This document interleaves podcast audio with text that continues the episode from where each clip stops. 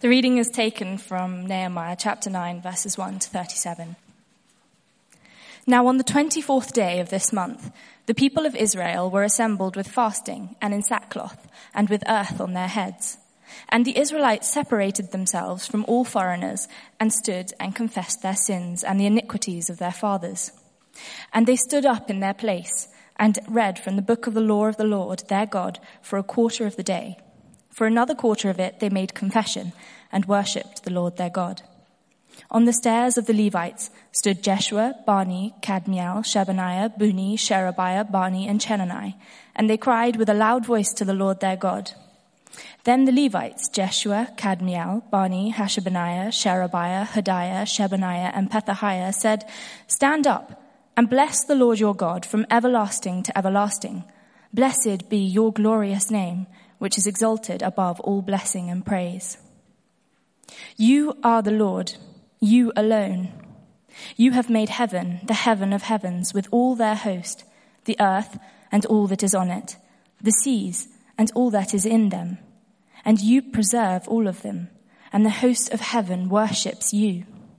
You are the Lord, the God who chose Abram and brought him out of Ur of the Chaldeans and gave him the name Abraham you found his heart faithful before you and made with him the covenant to give to his offspring the land of the Canaanite, the Hittite, the Amorite, the Perizzite, the Jebusite, and the Girgashite. And you have kept your promise, for you are righteous. And you saw the affliction of our fathers in Egypt and heard their cry at the Red Sea and performed signs and wonders against Pharaoh and all his servants and all the people of his land. For you knew that they acted arrogantly against our fathers. And you made a name for yourself, as it is to this day. And you divided the sea before them, so that they went through the midst of the sea on dry land. And you cast their pursuers into the depths, as a stone into mighty waters. By a pillar of cloud you led them in the day, and by a pillar of fire in the night to light for them the way in which they should go. You came down on Mount Sinai and spoke with them from heaven, and gave them right rules and true laws good statutes and commandments, and you made known to them your holy Sabbath, and commanded them commandments and statutes and a law by Moses your servant. You gave them bread from heaven for their hunger, and brought water for them out of the rock for their thirst. And you told them to go in to possess the land that you had sworn to give them. But they and our fathers acted presumptuously and stiffened their neck and did not obey your commandments. They refused to obey and were not mindful of the wonders that you performed among them, but they stiffened their neck and appointed a leader to return to their slavery in Egypt. But you are a God ready to forgive, gracious and merciful, slow to anger, and abounding in steadfast love, and did not forsake them. Even when they had made for themselves a golden calf and said, This is your God who brought you up out of Egypt, and had committed great blasphemies, you in your great mercies did not forsake them in the wilderness.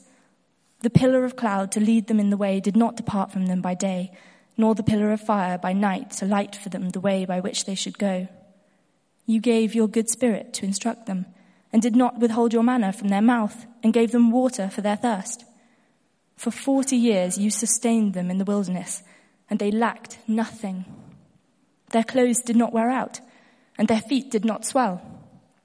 And you gave them kingdoms and peoples and allotted to them every corner. So they took possession of the land of Sihon, king of Heshbon, and the land of Og, king of Bashan. You multiplied their children as the stars of heaven, and you brought them into the land that you had told their fathers to enter and possess.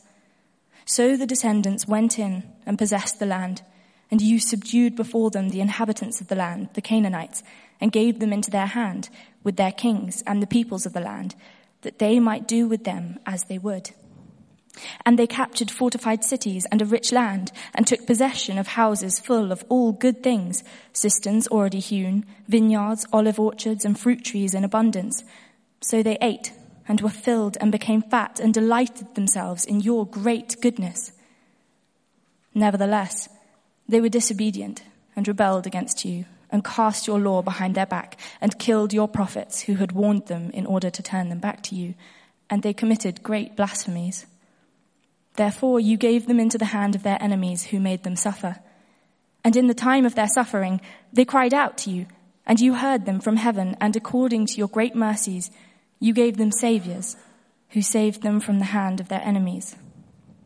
But after they had rest, they did evil again before you, and you abandoned them to the hand of their enemies, so that they had dominion over them. Yet when they turned and cried to you, you heard from heaven, and many times you delivered them according to your mercies. And you warned them in order to turn them back to your law. Yet they acted presumptuously and did not obey your commandments, but sinned against your rules which if a person does them, he shall live by them. And they turned a stubborn shoulder and stiffened their neck and would not obey. For many years you bore with them and warned them by your spirit through your prophets, yet they would not give ear. Therefore you gave them into the hand of the peoples of the lands. Nevertheless, in your great mercies you did not make an end of them or forsake them, for you are a gracious and merciful God. Now therefore, our God, the great, the mighty, and the awesome God, who keeps covenant and steadfast love. Let not all the hardship seem little to you that has come upon us, upon our kings, our princes, our priests, our prophets, our fathers, and all your people since the time of the kings of Assyria until this day. Yet you have been righteous in all that has come upon us, for you have dealt faithfully, and we have acted wickedly. Our kings, our princes, our priests, and our fathers have not kept your law or paid attention to your commandments and your warnings that you gave them. Even in their own kingdom and amid your great goodness that you gave them, and in the large and rich land that you set before them, they did not serve you or turn from their wicked works. Behold, we are slaves this day in the land you gave to our fathers to enjoy its fruit and its good gifts. Behold, we are slaves and its rich yield goes to the kings whom you have set over us because of our sins. They rule over our bodies and over our livestock as they please, and we are in great distress.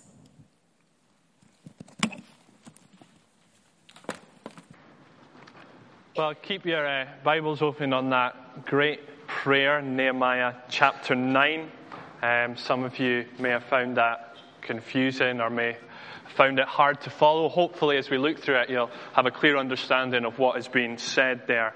Um, we're looking at the, the book of Nehemiah in these morning services, and it's a book that records for us events that happened around 400 years before the birth of Jesus. Um, and the land of Israel at this time had, well, 100 years prior to this, been utterly destroyed and wiped out, and the great city of Jerusalem had been wrecked by the invading Babylonian army. And they took the residents of Jerusalem and took them back to Babylon, carted them off in exile.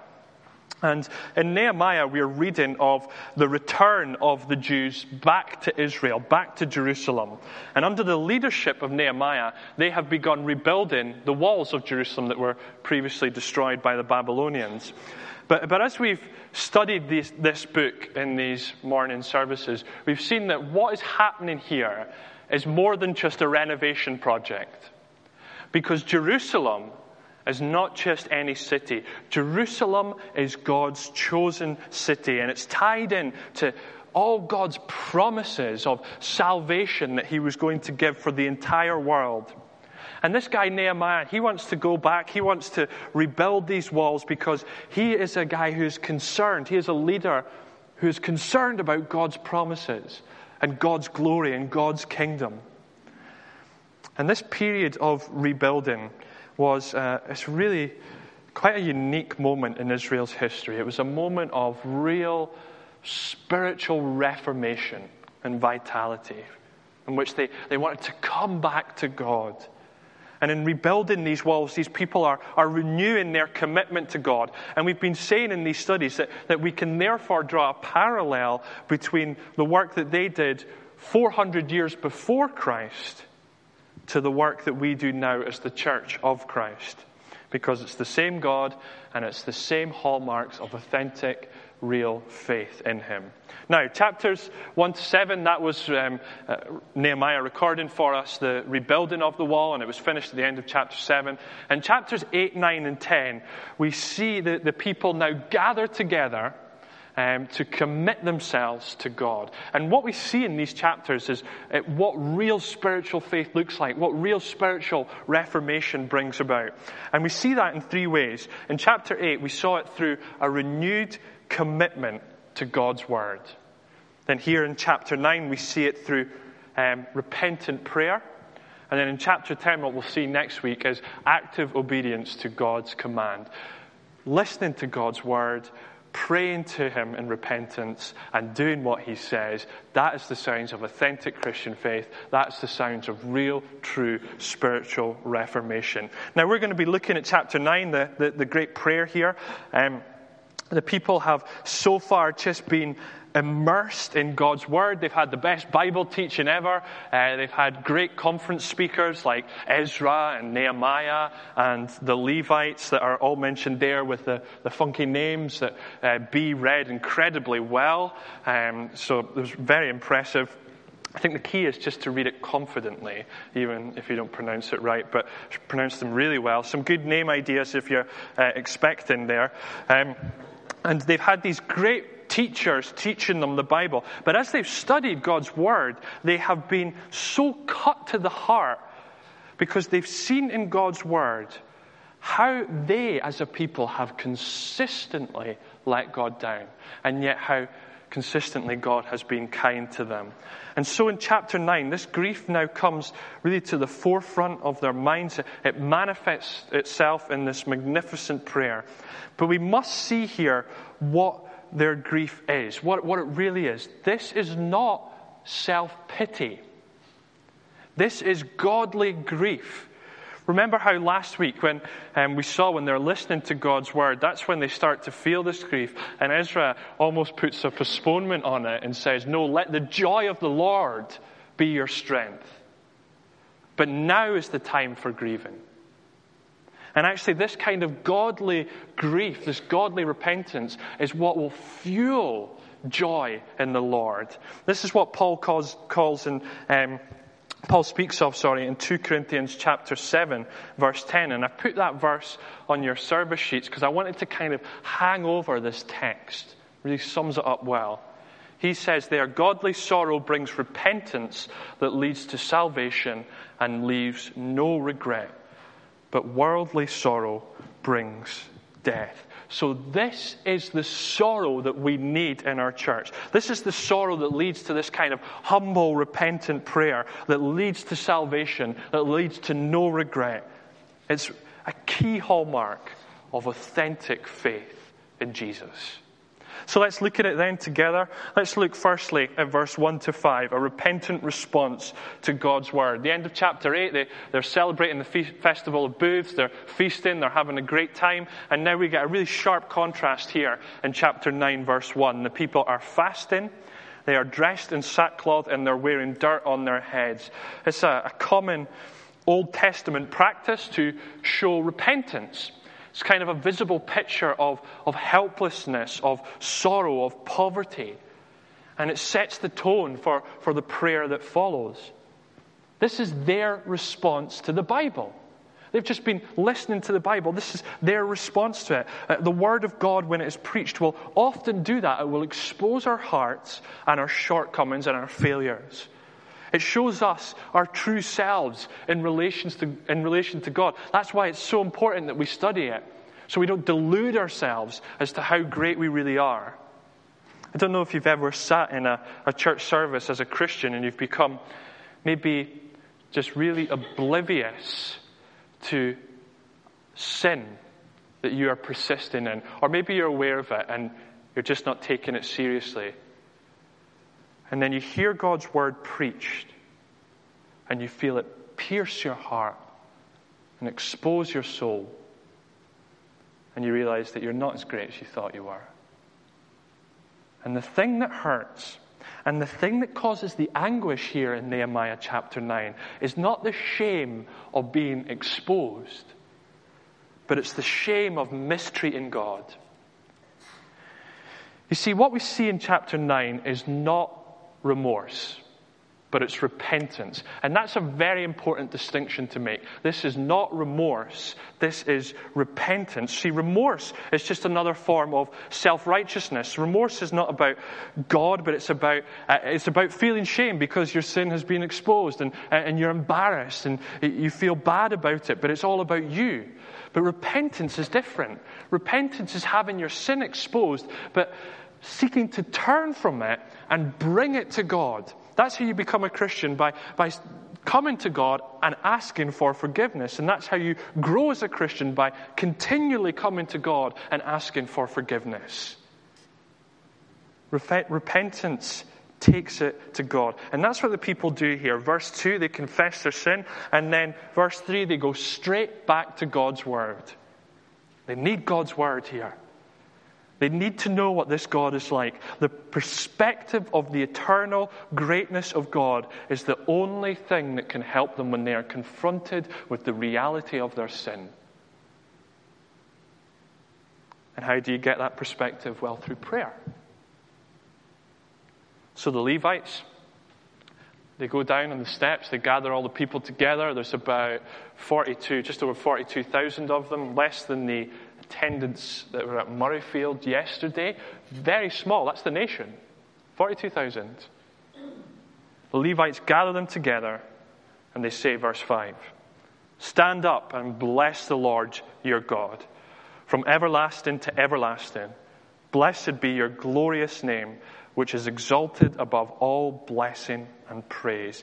They need to think now. See how they begin?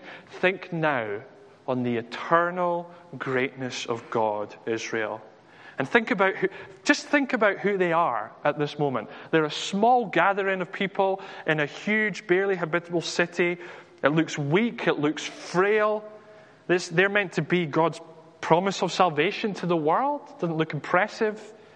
They're facing poverty. They're, they're intermingling with pagans. They're, they're indulging in sin. They have opposition from within and from without. And they know, they are acutely aware that the circumstance that they find themselves in, this helpless circumstance, is because of their sin and their rebellion against God. And so, what they need to do now is to view their situation through the greatness of God's mercy and just take it to Him now in prayer and that is what humble repentance looks like. And that is what we must do. It's not just repentance that we seek for ourselves and our own personal sins, which we have to do every day, but it's repentance on behalf of the whole church. This is a corporate thing that's happening here. We must pray for Jesus' church, confessing its failings and desperately seeking its expansion. And you can tell, you can tell when an individual or when a church has a real, vibrant, living faith in Christ by how often they pray and repent together. If we lose that in Chalmers, what happens? We become totally self reliant and completely self righteous. And the evangelistic zeal the fight for holiness and our pursuit of godliness will dissipate as we become fat on the blessings of the comforts that we have in the church in this nation. And that's why we call people here to pray. We do it often. Robin did it a few weeks ago. He's, we've just seen it there in the notices. We call people together to pray, and we encourage people in the church to pray together, not as some form of guilt tripping, not to try and exercise control but because we care for the church, we care for, for you. What terrible leaders we would be in this church if we didn't call us all to constant repentant prayer. True godly sorrow leads to repentance, which leads to salvation, which leads to no regret, because repentant hearts, they don't dwell on themselves, they take it all to the greatness of God and submit it to His mercy. And that's what's happening really in this prayer in verses 6 to 31. This is a prayer that's just reminding Israel of the greatness of God's mercy. It's the second point. Verse 631 Levites are summing up Israel's history up until the time of the exile. This is probably, I think, one of the fullest retellings of Old Testament history given anywhere in the Bible. And almost really fascinating. Almost every line in here is an exact quotation from some part of the Old Testament in the Bible. So this is a prayer. It's not, it's not just Israel's history that the, the Levites are praying back. This is a prayer in which they're praying back the Bible. Remember, they've just spent days studying God's Word together. And as they do that in these verses, as they look at the Old Testament, there are two big things that really stand out for the Levites in God's history with Israel. Firstly, God has been consistently gracious and faithful to his promise. And secondly, God's people have been consistently rebellious and disobedient to God's word. Now, I'm aware some of us might um, be here in church this morning who maybe are new to church or uh, maybe just you feel you don't really know the Bible that well, or you don't really know how the Old Testament fits together. So, on your service sheet, what I have done is I've kind of included a, a summary timeline of events that this prayer describes. Um, you can see it there. That took me hours to do on Microsoft Word. Uh, so, please do take that back with you or look at it. Um, there you go, that's my four year art degree right there. Shameful, isn't it? Um, but hopefully that will help kind of understand the Old Testament, what Nehemiah is praying, uh, what the Levites are praying, sorry, here in Nehemiah chapter 9. Um, but let's look at how this prayer begins because this is wonderful Bible teaching. It's just, um, they just sum up the theology of the Old Testament so well. They begin by focusing on the greatness of God and the promise that God made to Abraham. Now, that promise that was given thousands of years before Nehemiah defines the storyline of the Old Testament and the entire Bible. Verse 6, look at how they begin. You are the Lord, you alone. You have made heaven and the heavens of heaven with all their hosts, the earth and all that is on it, the seas and all that is in them. And you preserve all of them, and the host of heaven worships you. You are the Lord. The God who chose Abram and brought him out of Ur of the Chaldeans and gave him the name Abraham you found his heart faithful before you, and you made with him the covenant to give to his offspring the land of the Canaanite, the Hittite, the Amorite, the Perizzite, the Jebusite, and the Girgashite, and you have kept your promise, for you are righteous. So God promised Abraham that from him would come this great nation, as numerous as the stars and they would be used as a blessing to the entire world. They would inherit this land, and God would use them to bless, to save the world. And the storyline of the Bible traces that promise. And as the people of Nehemiah's time studied their Bible together in these um, week long conferences, they saw time and time again as they followed Israel's history that God is utterly determined to keep that promise. And do you notice how, how the prayer just begins by, by, well, actually begins before the promise. It begins by meditating on the greatness of God. You are the Lord. That term Lord in capital letters in the Bible, it's not a title, it's a name. Whenever you see that in capital letters, it's the Hebrew name Yahweh, the personal, intimate name that God gave to Israel and the name that the Jews associated with God's covenant faithfulness. You are the only God. You are the creator God. You are the great and awesome God who preserves all creation and who is worshipped by all the hosts of heaven. And you, this great God, you're the one who made that promise to our ancestors, to Abraham. And you've kept it because you are good and you're righteous. True repentant prayer. How do we do this? Well, it's got to begin. It's got to begin by placing our sinful selves under the lens of the greatness and the majesty of God. Not straight into, oh God, how we're so terrible, how bad we've been, because then it becomes all about us. Surprisingly little focus on the people here. The focus is on the greatness of God's mercy. We need to begin with how great God is. So, how do you do that? How do you get that into your prayer life? How do you get God's greatness? Because we often feel so cold and flat to the gospel and unenthused by the greatness of God. How do you get that into your prayer life? The answer in Nehemiah chapter 9 is very simple. You read the Bible and you pray the truths of the Bible back to God. Practically, somebody I remember gave this advice once, I found it helpful. Practically, why not begin each day by reading something from the Bible and then spend time thinking about it and praying it back to God? And then pray at lunchtime of that day, just a couple minutes, what you learned from the Bible that morning back to God. And then before you go to bed, pray it again back to God. And keep the Word of God fresh in your mind and the majesty of God always in your vision. Set a reminder on your phone to do it. We lament not knowing God, and yet we don't pray. How can you expect to enjoy someone when you don't speak to him? And pray not just privately, but what they do here publicly with God's people. It's praying God's greatness that, that fights off apathy, that awakens our affection for Christ, and that deepens our awe of His majesty. And I have felt that so many times on a Thursday night coming home from a prayer meeting. Verse 9.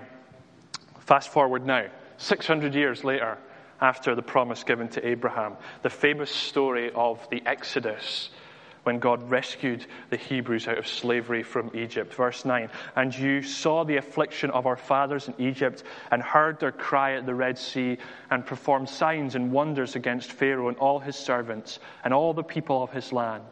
For you knew that they acted arrogantly against our fathers, and you made a name for yourself as it is to this day. And you divided the sea before them, so that they went through the midst of the sea on dry land. And you cast their pursuers into the depths as a stone into mighty waters. By a pillar of cloud you led them in the day, and by a pillar of fire at night to light for them the way in which they should go. You came down on Mount Sinai and spoke with them from heaven and gave them right rules and true laws, good statutes and commandments. So as they, as they think now, as they pray back the events of the Exodus, they remember not only the greatness of God in creation and in keeping his promises, but the greatness of God in salvation. That the great eternal creator God, who is up in the heavens, worshipped by the heavens, is also the one who came down, spoke to his people on Mount Sinai, rescued them out of Egypt, gave them his laws because he cares for them, he provides for them, he guides them. He does not want his people to be lost in ambiguity as to what his will is, so he gives them his law, which is good and perfect just and true. And how did the people respond in the Exodus? Contrast, verse 16. But they and our fathers acted presumptuously and stiffened their neck and did not obey your commandments. They refused to obey, and they were not mindful of the wonders that you performed among them. They refused to obey, and they did not remember. You know, as the Levites pray this, they never view themselves as being distant from their, their ancestors or the people that they read of in the Bible. They view themselves as being like them, and so too must we. What's the problem? They turn their back on God's word. When God gives commandments, when Jesus tells us to fight off sin, they don't take it seriously. They don't have a reliant prayerful, dependent upon Him? Or have we forgotten? That was the big thing in the Old Testament. God constantly doing stuff for His people, and they just forget. Have we forgotten his salvation? Have we forgotten his great works that he has done through Jesus to save us? Have we forgotten the lengths that he went to to rescue us? Has the evangelical church in our land lost sight of the saving power and the saving greatness of God? We're so like them but how does God respond to them? Verse 17 You're a God ready to forgive, gracious and merciful, slow to anger, and abounding in steadfast love. And you did not forsake them. And then that's what you see throughout the rest of Israel's history this pattern of rebellion, mercy, rebellion, mercy, rebellion, mercy, rebellion, mercy. Verse 18 rebellion. Even when they had made for themselves a golden calf, they said, This is your God who brought you up out of Egypt, and they committed great blasphemies. Verse 19 Mercy. You in your great mercy did not forsake them in the wilderness. What about when they finally came into the land that God promised? Verse 26, rebellion. Nevertheless, they were disobedient, rebelled against you, and cast your law behind their back and killed your prophets mercy, verse 27. Therefore, you gave them into the hand of their enemies who made them suffer. And in the time of their suffering, they cried out to you, and you heard them from heaven. And according to your great mercies, you gave them saviors who saved them from the hands of their enemies. Verse 28 rebellion. But after they had rest, they did evil again before you and you abandoned them to the hand of their enemies, mercy, so that they had dominion over them. Yet when they turned and cried to you, you heard from heaven, and many times you delivered them according to your great mercies, and so on and so on and so on in Israel's history. Rebellion, mercy, rebellion, mercy, rebellion, mercy, until eventually in 586 BC, God says, That's enough. And the people, in his anger, are driven off to Babylon.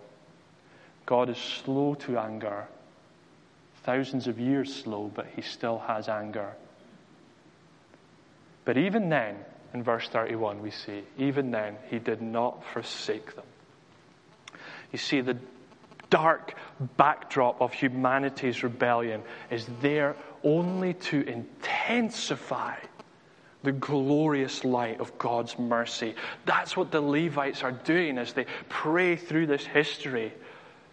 God made a promise to Abraham and he will not abandon it. In fact, it's the, the storyline of the Old Testament is like this. This is, this is how God himself describes it. God is like a, a faithful husband, and Israel is like an adulterous wife. It's like a couple getting married, and the wife decides on the wedding night to go and to sleep around, and she does so continually and without regret. And even though the husband would have every right to leave her, he will not do it. See, sin, and the sin that they speak of here, and sin in general, is not about moral failure, it's about a relationship breakdown between us and God. And as they pray through Scripture, how clear that would have become. Look, they've not even confessed anything so far. They're just praying through the Bible. But how clear that would become. They've talked about the sins of their fathers for one reason to show the greatness of the love and the mercy of the covenant keeping God, because that is what these people need at this moment. This is godly sorrow. We pray the mercy of God and we must do it. And so if you're here and you are a Christian and you're aware of your sin and you feel beat down by it, you need to realize something that you're far worse than you actually think you are. You are far worse than you realize, but you're also far more loved than you could ever possibly imagine. And don't tell Jesus that he doesn't have good news for you. Not when you see what he is like that's the worldly sorrow that leads to death. But, but pray the truths of the Bible so the greatness of God's mercy will dispel self pity and pride. But it's not just individually, this is a corporate prayer. We need to pray on behalf of the church of Jesus. How have we let God down? And I'm not talking about people who call themselves churches, but they don't preach the Bible. I'm talking about real churches here we need to repent. And I wonder if one of the, the big things that stops us coming on our knees in repentant prayer is probably the big thing that we need to repent of today. And that is we have too narrow a view of the mercy and the greatness of God. So privileged in this country, and here in Scotland, so privileged the church has been with how God has blessed it in the past. But I fear we may have misused Christianity to make it a safe, comfortable, just moderately important worldview. The author David Wells says this about modern evangelicalism, and I think it's probably a bit of an overstatement, but there's definitely some truth in this. He says, Our problem is that God rests too inconsequentially upon his church. His truth is too distant. His grace is too ordinary. His judgment is too benign. His gospel is too easy. And his Christ is too common. How do we stop that becoming our mentality? Attentive listening to God's word and repentant prayer to God. Maybe that's not the case for you as an individual. When you think about the big, the whole church, though, here, and we should repent on behalf of the church because we care about the church. Because God's glory, the glory of Jesus, his Son, is seen in the church of Christ. And so we weep when churches fall and fail, and we rejoice when churches are planted. But we also need the final point here in Nehemiah, in verses 32 to 37, because I think this is where we differ majorly from those in the time of Nehemiah. Verse 32. After praying his, the history now, they come and they offer their repentant request. Now, therefore, our God, the great, the mighty, and the awesome God who keeps covenant and steadfast love, let not all the hardships seem little to you that has come upon us, upon our kings, our princes, our priests, our prophets, our fathers, and all your people, since the time of the kings of Assyria until this day. Yet you have been righteous so, in all the judgment and the anger that was poured out on them, and all that's happened to them at the hands of the Babylonians, God did it, and they don't think God's been unjust. See, repentant people rarely will question God's justice because they see the bigger problem as being their sin. They don't question it. And they realize that He has done it.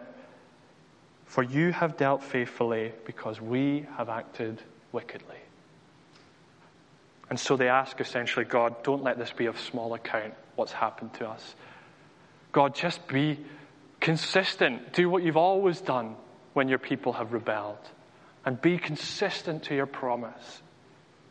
And there's something in this prayer that's desperately sad, that longs for something more. In verse 36, Behold, we are slaves this day in the land that you gave to our fathers to enjoy its fruit and its good gifts. Behold, we are slaves. In other words, this is not the promise to Abraham. They're back in the land, but the promise isn't being fulfilled. We're slaves, we're, we're subject to other rulers. This is not the promise of fruitfulness, of blessing to the entire world. There's got to be something more. Do you know that in chapter 10, what they do is they renew their commitment to God, they renew their covenant to God. And I just wonder, after they've prayed this, what, what did they think was going to happen? Do they really think that now's the turning point? I mean, they have just prayed thousands of years of Israel's failure, of rebellion, mercy, rebellion, mercy, rebellion, mercy. And actually, in that time, there was times of renewal. Moses in Exodus 34, or rule under King David in the beginning of Solomon's reign, or under Josiah, there was a great reformation. But failure, failure, failure, time and time again. I don't think they thought this is the turning point now. They're waiting for something. They want to know something. And there was something more. And we know it. You see, the tension that runs all throughout the Old Testament, you see it in that prayer, is how can God be faithful to his promise and love and save his people, but at the same time remain just and punish their sins? How can God destroy the sin of Israel without destroying Israel? And the answer comes 400 years after Nehemiah at the crucifixion of Jesus Christ. You see, Jesus solves the issue of rebellion and mercy because he is God's perfect Son. He takes all our rebellion, and as Paul says in Romans 3, all the past sin that God had previously looked over, Jesus takes it upon himself, and he will suffer the judgment and the wrath and the anger of God so that we can be forgiven, so that Israel can be forgiven, so the world can be forgiven. And so the mercy of God would be available to all.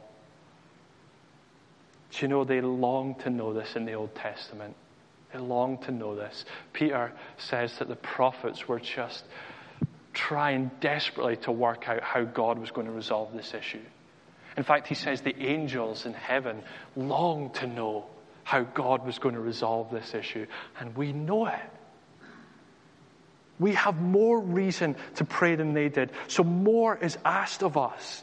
Greater is our knowledge of what it costs for God to forgive us. Greater then is our assurance of the certainty and absolute certainty of God's forgiveness. And greater, therefore, should be our constant desire for mercy and for forgiveness. You know, we could add another paragraph to the history that they rehearse. We could add another bit on to verse 31 because of where we're at in salvation history. Maybe something like this.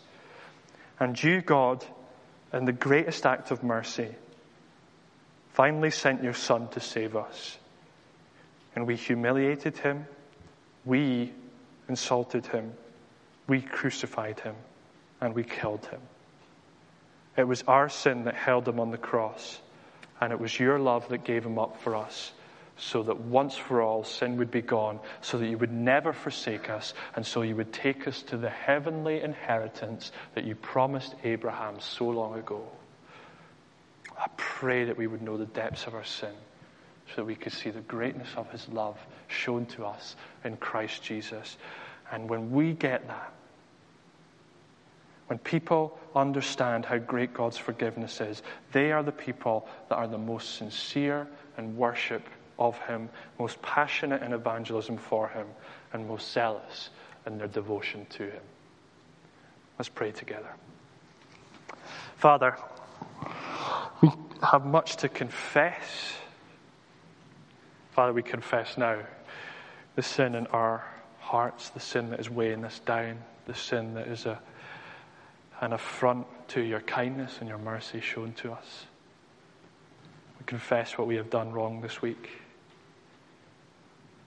And Father, we confess on behalf of our church the sins of apathy, of no compassion for the lost, of bringing down your greatness. We confess it and we ask, O oh Lord, for you to keep giving us forgiveness and grace. And we ask it confidently because of Jesus. Father, help us to be broken by sin, to have a godly sorrow that leads to repentance, to bringing it to you, which we know brings salvation and means that we have no regret. Father, we long for the day we are waiting as they were waiting for the promises to be fully fulfilled. And we long for the day of the new creation when we're at last in the heavenly Canaan, when we're at last home in the land with you free from sin. And So, Father, we pray that we would be ever mindful of your greatness and your mercy as we wait for that day. In Jesus' name, amen.